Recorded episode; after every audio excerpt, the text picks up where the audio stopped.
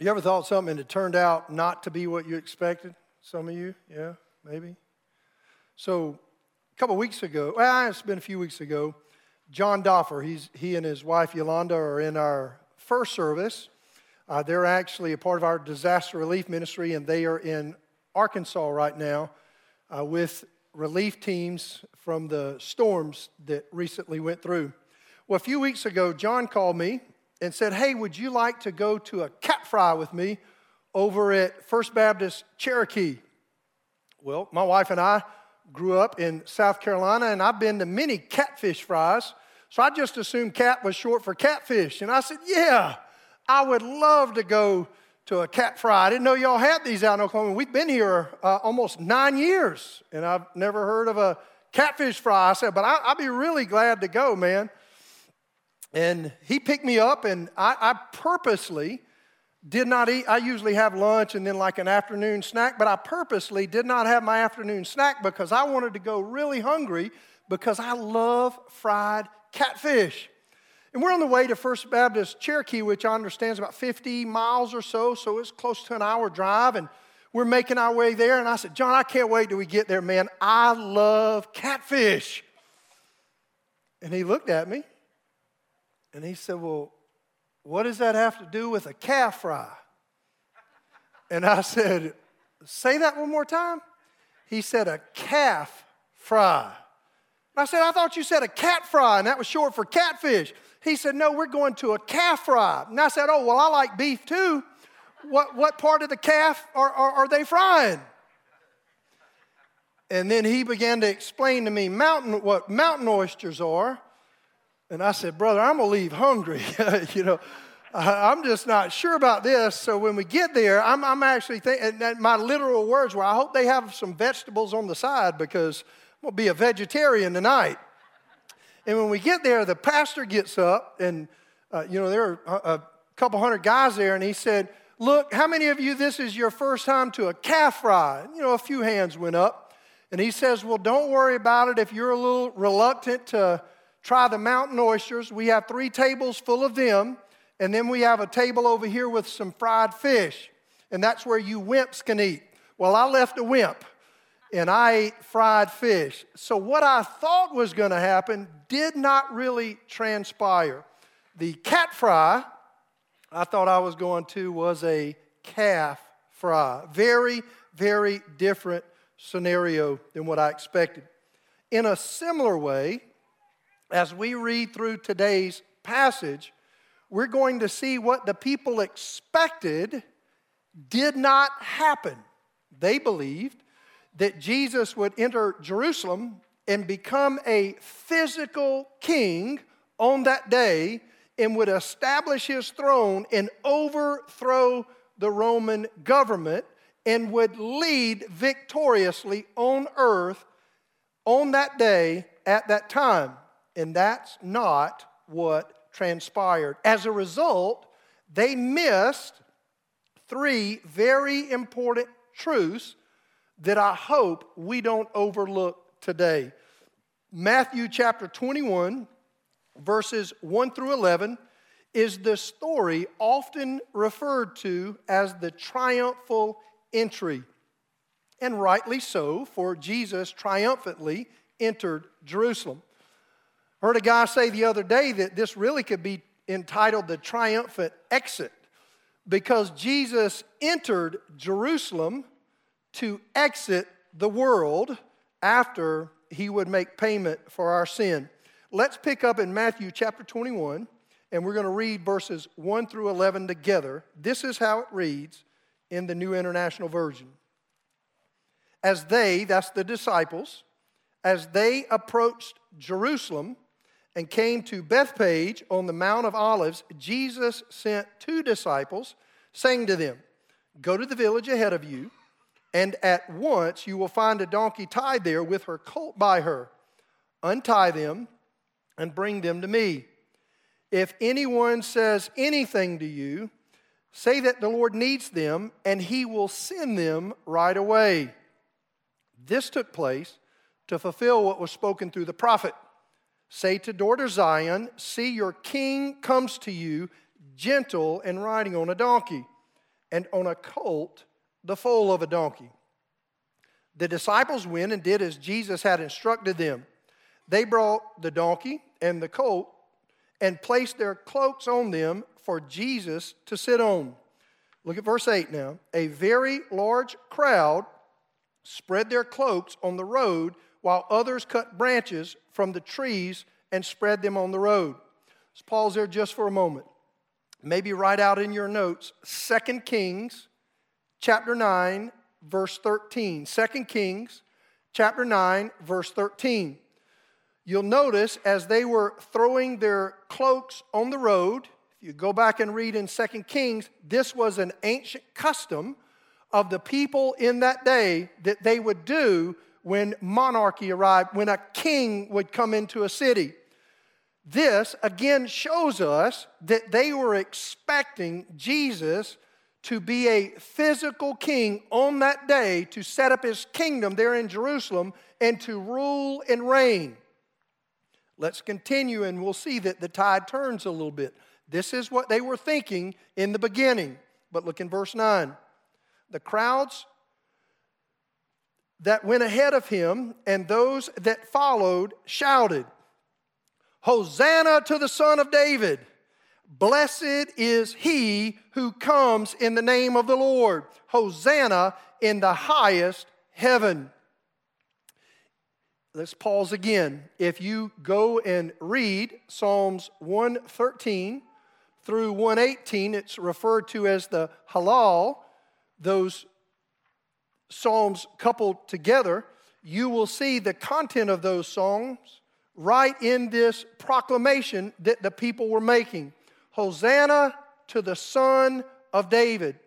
They are publicly, for the first time, we see that they are, the crowds are publicly acknowledging Jesus as the long awaited Messiah.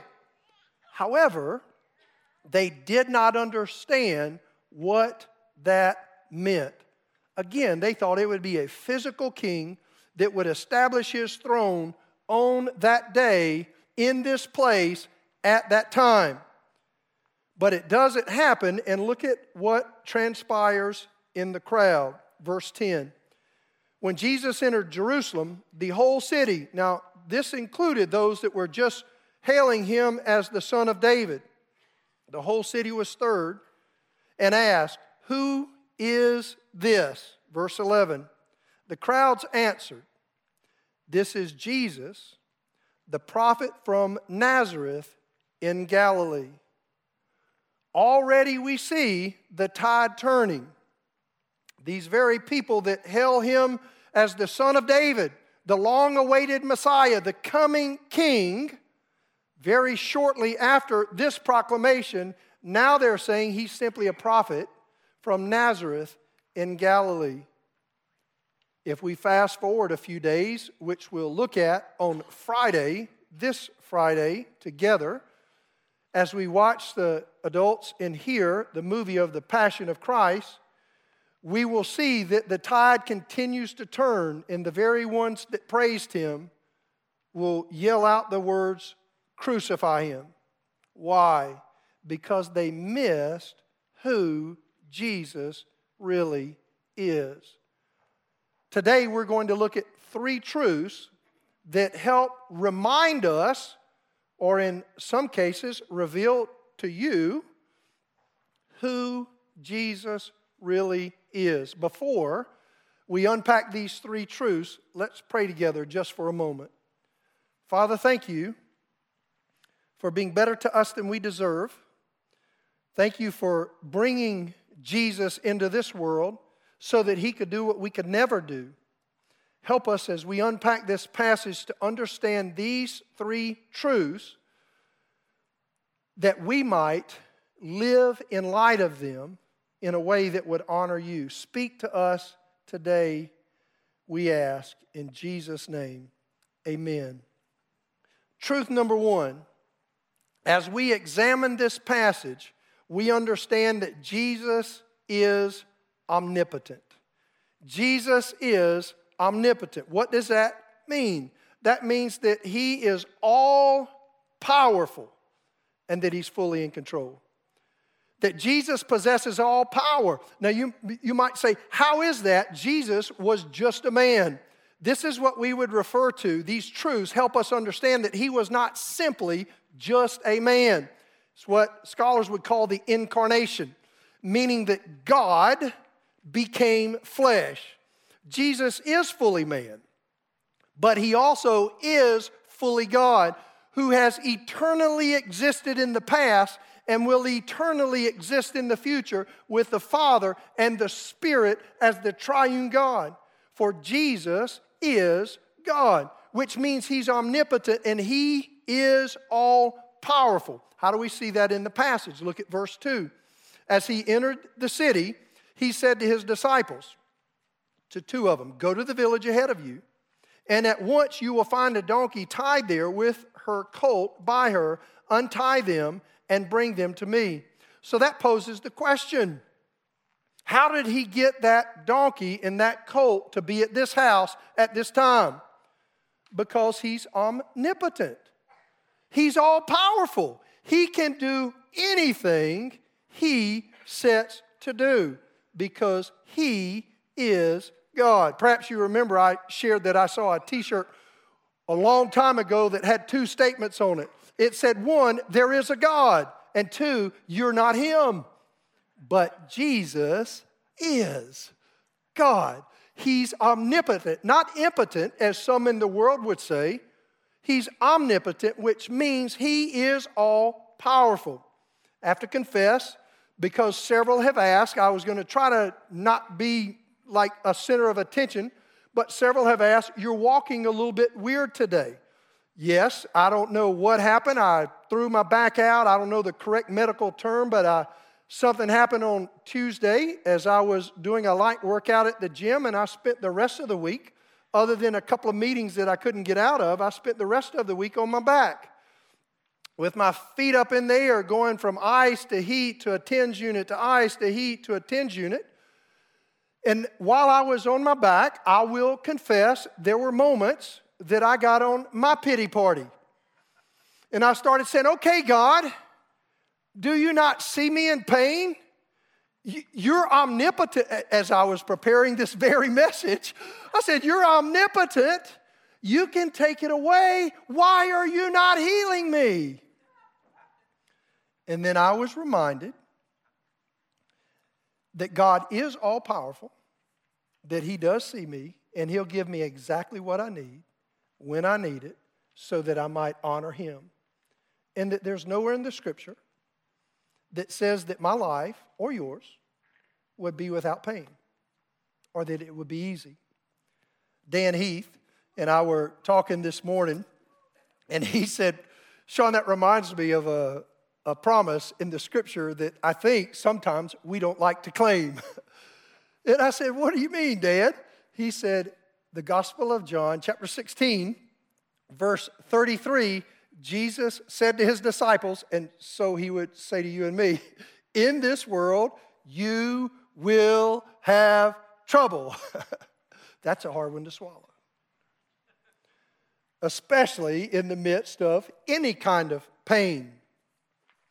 And while I was laying there, I was reminded from the example of Job that I decided to read because if anyone knew what pain felt like, it was Job. And at the end of Job's story, as we understand in the Bible, chapter 42, verse 42, Job, in a conversation with God, says this I know that you can do all things, and no purpose of yours can be thwarted. Just like God placed that donkey and that foal of a donkey there at that time for a specific purpose, so God can use whatever's going on in our life and in our world, and there's a lot going on even in our country. We look at Nashville and what happened uh, over the last week or so in Arkansas with the storms, Mississippi, and even in our own church and fellowship this week, as I was on my back, I found myself texting a lot of people or calling them, just checking on them in their journey. And some were, thank you for the call or text, Pastor, things are going great. And others would send back a little description of what they're going through, and it would make me feel bad that I even complained about the pain that I was experiencing because of what they were going through. And as I considered those things, I could not help but remember a story of a little boy. This little boy was going to see his grandmother and grandfather, and they put him on a plane because he was flying as a minor, so they escorted him to a specific seat, and they set him beside a guy they thought that would be good for him. He didn't know who the guy was, but they knew that the guy was a seminary professor and thought a seminary professor would be nice to a kid. Well, the little boy had a little kid's Bible, and he pulled it out and he pulled out a little Sunday school lesson that he was preparing for so that he could go to Sunday school at his grandma and granddaddy's church. And the seminary professor saw the Bible and saw the lesson, and he thought, I'm going to have a little fun with this little kid and see what he knows about God. So he leaned over to the young man and he said, Little boy, he said, Tell me something that God can do, and I'll give you a bag of Skittles. The little boy thought for a moment, and he looked up at the man as nice as he could, and he said, Mister, tell me something that God cannot do, and I'll give you a truckload of Skittles. well, this little boy understood this truth God is omnipotent, and there is nothing that he cannot do. The disciples and some standing around were asking Jesus about wealthy people who put their faith in money instead of God and how would they get to heaven? And he explained it would be difficult because they might trust in their finances more than the Father himself. And then the disciples said, Well, if that's the case, who can be saved? And Jesus responded in Matthew 19 26, With man, this is impossible, but with God, all things are possible. I don't know what you're going through in your journey, but I want to remind you of what I was reminded of even this week.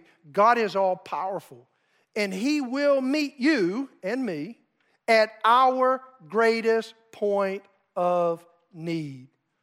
Now, the challenge is, is sometimes I think I need things that evidently I really don't need. And that's where faith comes in. You know, in Galatians 3 and 11, the Apostle Paul quotes the prophet Habakkuk, where it's recorded in chapter 2, verse 4 of the book under his name. And he says, The righteous will walk by faith. If I'm not careful, just being very transparent, even though I'm the guy on the stage most Sundays, I'm still a sojourner in this journey called life along with you. I'm still walking my journey with Jesus too. And it's hard sometimes to walk by faith especially when we're going through a challenge. But the beauty of the verse that Dan Heath shared with me, John 16 33, is not in the part that Jesus says, In this world you will have trouble, but it's the second part of the verse. He says, But I have overcome the world. And right before that, he said, In him we can have peace. So even in the midst of our pain, we can have peace if we walk by faith. And that's to take God at His word and move forward with His help. Second thing we see in the passage is Jesus is omniscient. Because he's fully God, not just fully man, but fully God, he's not only omnipotent, but he's omniscient. That means he's all knowing. Look at verse 3 in verse 3, he says, If anyone, he senses the disciples are curious to how he knew there would be a colt there and a donkey. So he says, If anyone says anything to you, say the Lord needs them, and he will send them the right way. So, how did he know that they would think that if it's not in the text that they said it? And how would he know that someone would respond positively to the request of getting the donkey or colt? Look at what Mark says as he tells the story in the 11th chapter of his gospel, verses 4 through 6. They, that's the disciples, went and found the colt outside in the street and tied at a doorway. As they untied it, some people standing there asked, What are you doing untying that colt? They answered as Jesus had told them to, and they and the people let them go. Jesus knew that there would be people there that would ask, and he prepared his disciples to give a response. How did he know? He's not only man, but he's fully God. He's omniscient. He knows everything. Luke says it this way in Luke 19 33 and 34. As they, that's the disciples, were untying the colt, its owners asked them, Why are you untying the colt? They replied, The Lord needs it. If you continue, it says they let them go. How did he know this? Because he is God and he knows everything. For some, that can be a scary thing if we're not really living for the Lord. But for others, if we're striving with God's help to walk for Him daily, it can be a very encouraging thing.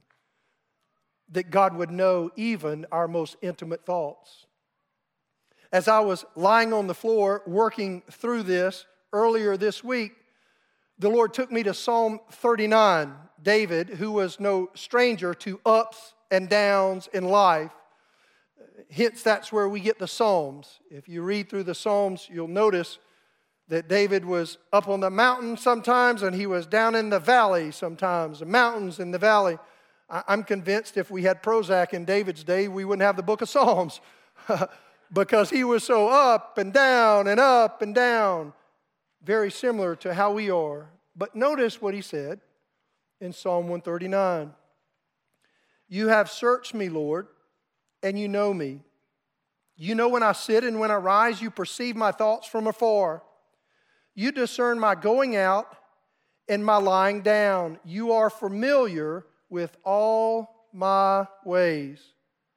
Before a word is on my tongue, you, Lord, know it completely.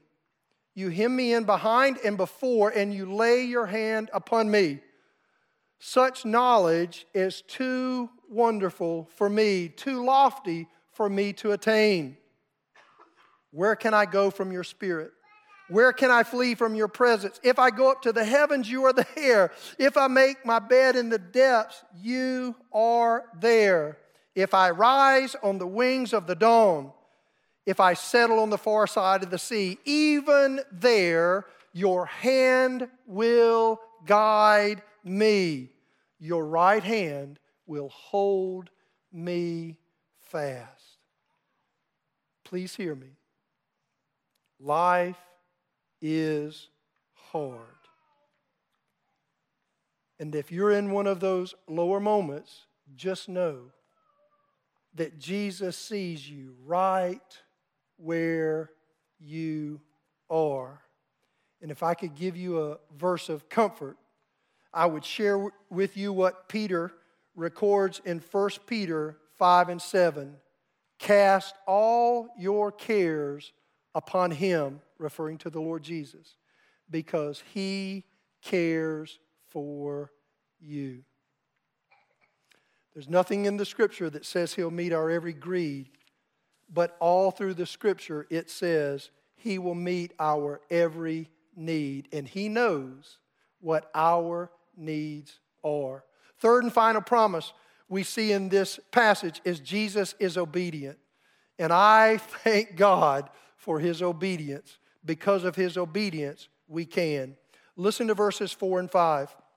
Back in Matthew 21, the gospel writer writes this this took place about the donkey and the foal of the donkey, the colt being there.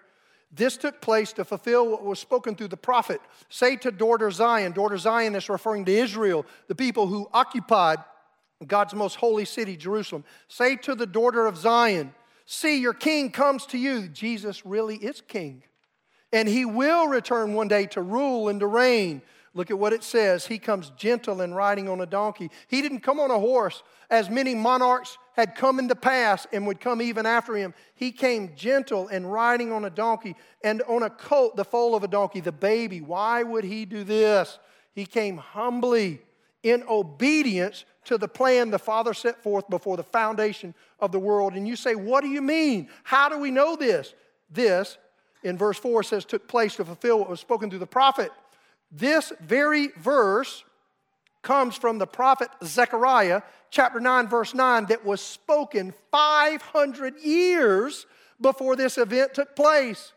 So Jesus, doing this, was being obedient to the will that the Father had predetermined before the foundations of the world. Why? So that you and I could know Him. So that you and I could make peace with Him. The Bible teaches that He didn't stop here, He continued to be obedient. The Apostle Paul writes in Philippians chapter 2, verse 8, that Jesus was obedient even till death on a cross.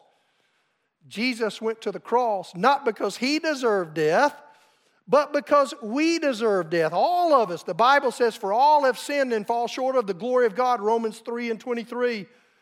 And we can't save ourselves. So Jesus was obedient even till death on a cross. We'll look at it. The benefits of that specifically next Sunday as we celebrate the risen Savior, the Lord Jesus Christ. Think with me for a moment before we prepare to move into our closing time. Jesus is in the garden, and we'll really see this on Friday night when we watch the Passion of the Christ. But Jesus was in the garden, and in his humanity, fully God, yet fully man. Do you remember that he prayed? Three times the Bible says. Do you remember the content of his prayer?